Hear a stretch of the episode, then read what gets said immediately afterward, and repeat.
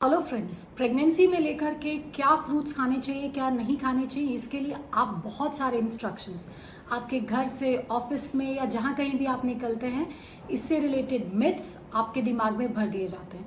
तो इस वीडियो में हम बात करने वाले हैं कि क्या प्रेगनेंसी में फ्रूट्स खाना ज़रूरी है और अगर ज़रूरी है तो कौन से फ्रूट्स खाने चाहिए और कौन से फ्रूट्स को अवॉइड करना चाहिए। जहाँ तक बात रही प्रेगनेंसी में फ्रूट्स खाने की तो डेफिनेटली येस फ्रूट्स खाना बहुत ज़रूरी है, क्योंकि फ्रूट्स में होते हैं मिनरल्स वाइटामिन्स और कुछ फाइटोकेमिकल्स जो कि हर फ्रूट के अलग अलग होते हैं। ये मिनरल्स वाइटामिन्स फाइटोकेमिकल्स ज़रूरी होते हैं आपकी अच्छी स्किन के लिए हेयर ग्रोथ के लिए नेल्स की ग्रोथ के लिए, आपकी इम्यूनिटी को बढ़ाने के लिए और जितना भी हमारे सिस्टम्स हैं अंदर, उन सिस्टम्स की प्रॉपर फंक्शनिंग के लिए और सबसे अच्छी बात ये होती है कि कुछ फ्रूट्स ऐसे होते हैं जिनके अंदर ऐसे फाइटोकेमिकल्स मिलते हैं जो आपके मूड को एलिवेट करते हैं। आपको एक फील गुड फैक्टर लाते हैं। डिहाइड्रेशन से भी हमें बचाते हैं। तो डेफिनेटली येस फ्रूट्स ज़रूर खाएँ। कितना खाएँ? अगर हम प्रेगनेंसी की बात करते हैं तो डेली तीन से चार सर्विंग फ्रूट्स की खानी ज़रूरी होती है। क्या होती है तीन से चार सर्विंग्स अगर हम एक एप्पल की साइज़ की बात करें तो एक एप्पल हो गया तो एक वन सर्विंग हो गया। अगर आप कट फ्रूट्स की बात करते हैं तो एक कटोरी, जो एक नॉर्मल स्टैंडर्ड कटोरी किसी भी घर में मिलती है, उस कटोरी को अगर हम कट फ्रूट से अच्छे से भर लेते हैं तो वो एक सर्विंग हो जाती है। तो चार सर्विंग्स दिन भर में लेना फ्रूट्स के बारे में अच्छा माना जाता है। कौन से फ्रूट्स खाने चाहिए?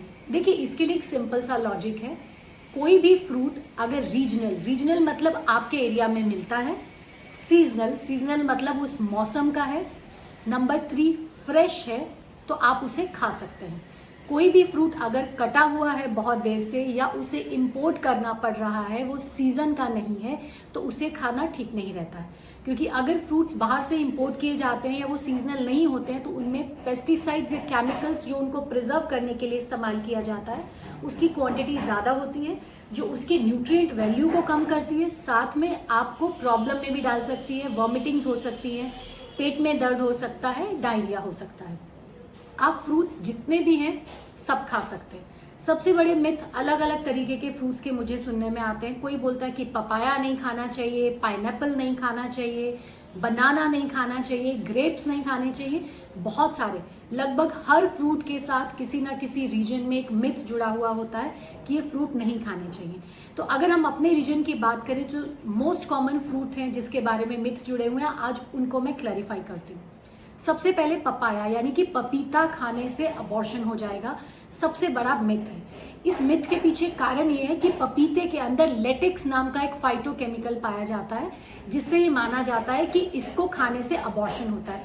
लेकिन प्लीज़ कोई भी साइंटिफिक स्टडी ऐसी नहीं है ह्यूमन में, जिसमें बोला गया हो कि इसको खाने से अबॉर्शन होता है। और सबसे बड़ी बात, पपीते का जो फल होता है, यानी कि पका हुआ फ्रूट जिसे हम खाते हैं, उसमें लेटेक्स की मात्रा होती नहीं है। अनराइप पपाया में फिर भी मिलता है। लेकिन कोई भी ह्यूमन स्टडी ऐसी नहीं है जिसमें ये देखा गया हो कि पपाया खाने से मिसकैरेज होगा।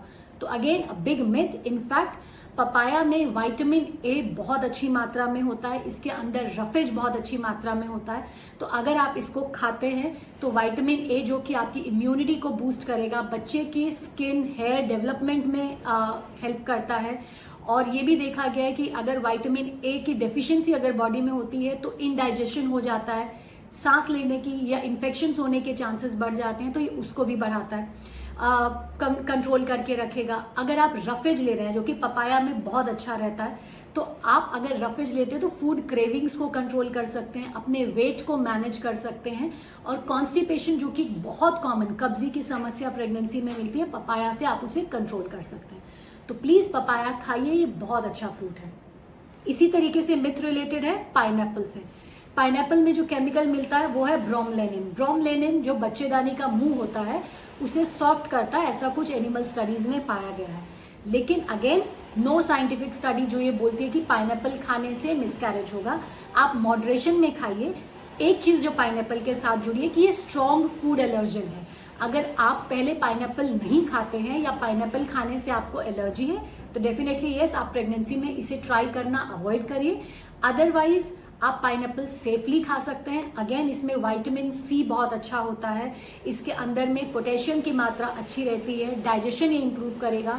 और इसके अंदर की जो माइक्रो न्यूट्रिएंट्स हैं पोटेशियम मैग्नीशियम ये आपको लेग क्रैम्प्स से भी बचाता है।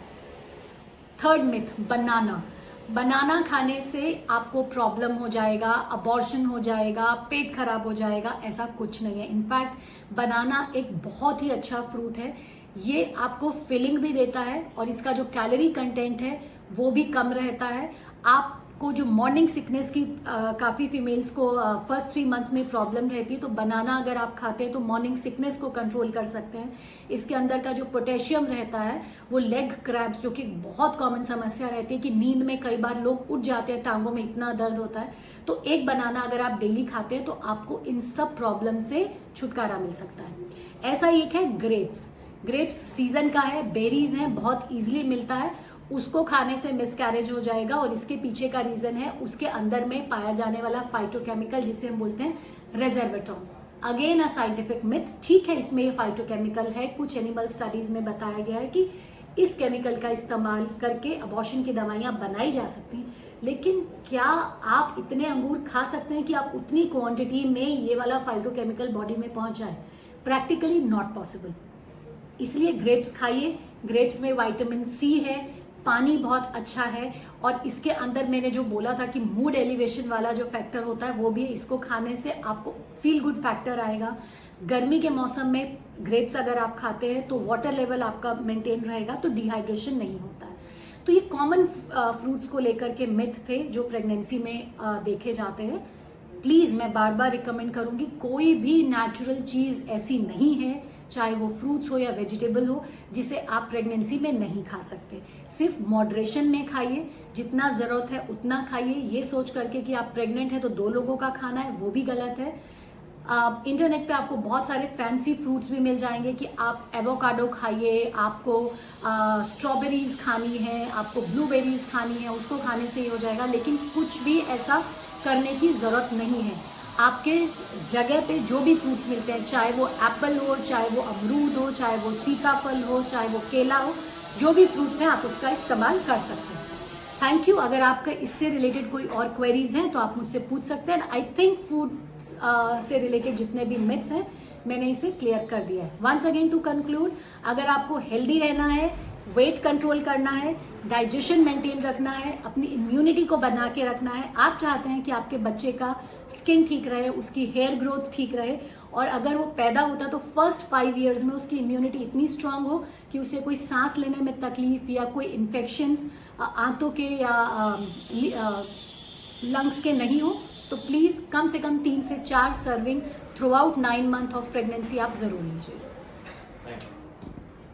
अगर आपके ऐसे कोई सवाल हैं जिन्हें आप पब्लिकली शेयर नहीं कर सकते हैं या जिन्हें मैं पब्लिकली आंसर करने में कंफर्टेबल नहीं हूँ तो आप मुझे डीएम कर सकते हैं मेरे इंस्टाग्राम अकाउंट पे और इंस्टाग्राम अकाउंट की डिटेल्स नीचे डिस्क्रिप्शन में दी गई हैं।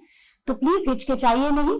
जो भी आपके कुछ पर्सनल सवाल जवाब है, आप मुझे इंस्टाग्राम में डीएम कर सकते हैं।